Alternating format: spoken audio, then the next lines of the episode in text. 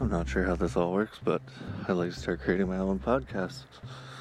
A lot of my mind and a lot about opinions, and I wonder if some people might share them with me.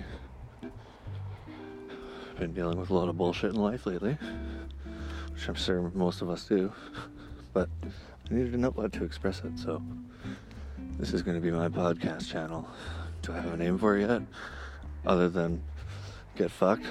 I do not. And there's my crazy bitch neighbor who decided to take pictures of my vehicle and then fucking lie to me about it. Yeah, some people are fucked.